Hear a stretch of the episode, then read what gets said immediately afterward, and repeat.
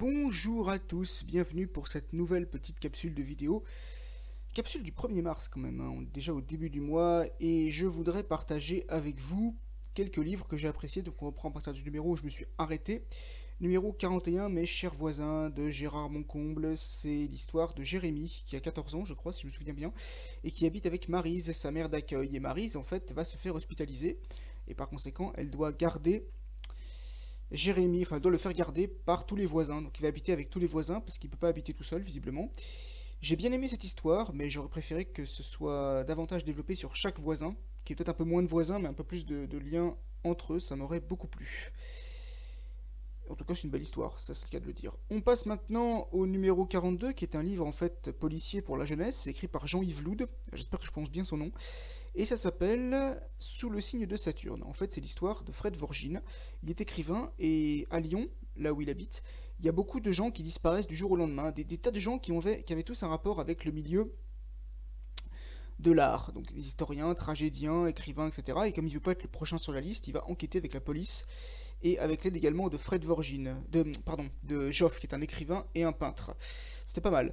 Numéro 43, on passe à George Orwell. Là, c'est un peu plus ancré dans le réel. Donc, dans la Dèche, à Paris et à Londres, c'est la première nouvelle de la collection La Pléiade.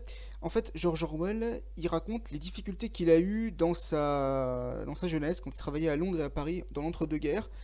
Et du coup, il parle des expériences qu'il a vécues. Donc c'est très intéressant, c'est un livre que je vous conseille de lire, ça vous permettra peut-être de comprendre les difficultés qu'avaient certaines personnes au début du siècle dernier.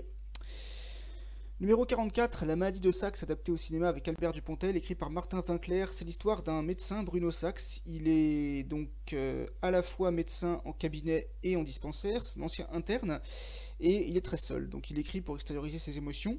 Et comme il est né le 29 février, ça n'arrange pas les choses, parce que son anniversaire tombe une fois sur 4. Voilà, mais en tout cas, le livre est beaucoup mieux que le film. Moi, j'ai lu ce livre quand j'avais 7 ans, ça date maintenant. Et on arrive au dernier livre, le numéro 45, Amuse-bouche, de Stéphane Carlier, que j'ai pas du tout apprécié d'ailleurs comme livre. C'est l'histoire de Julien, qui travaille au ministère des Affaires étrangères, qui est en couple avec Pauline, qui est assistante parlementaire, et qui un soir va se tromper de destinataire en envoyant un sexto à la mauvaise personne. Et celui qui va recevoir le sexto, c'est Philippe. Philippe, c'est un retraité, il a 2 ans de la retraite, et il est diplomate. Et du coup, ça va faire voler son couple en éclats.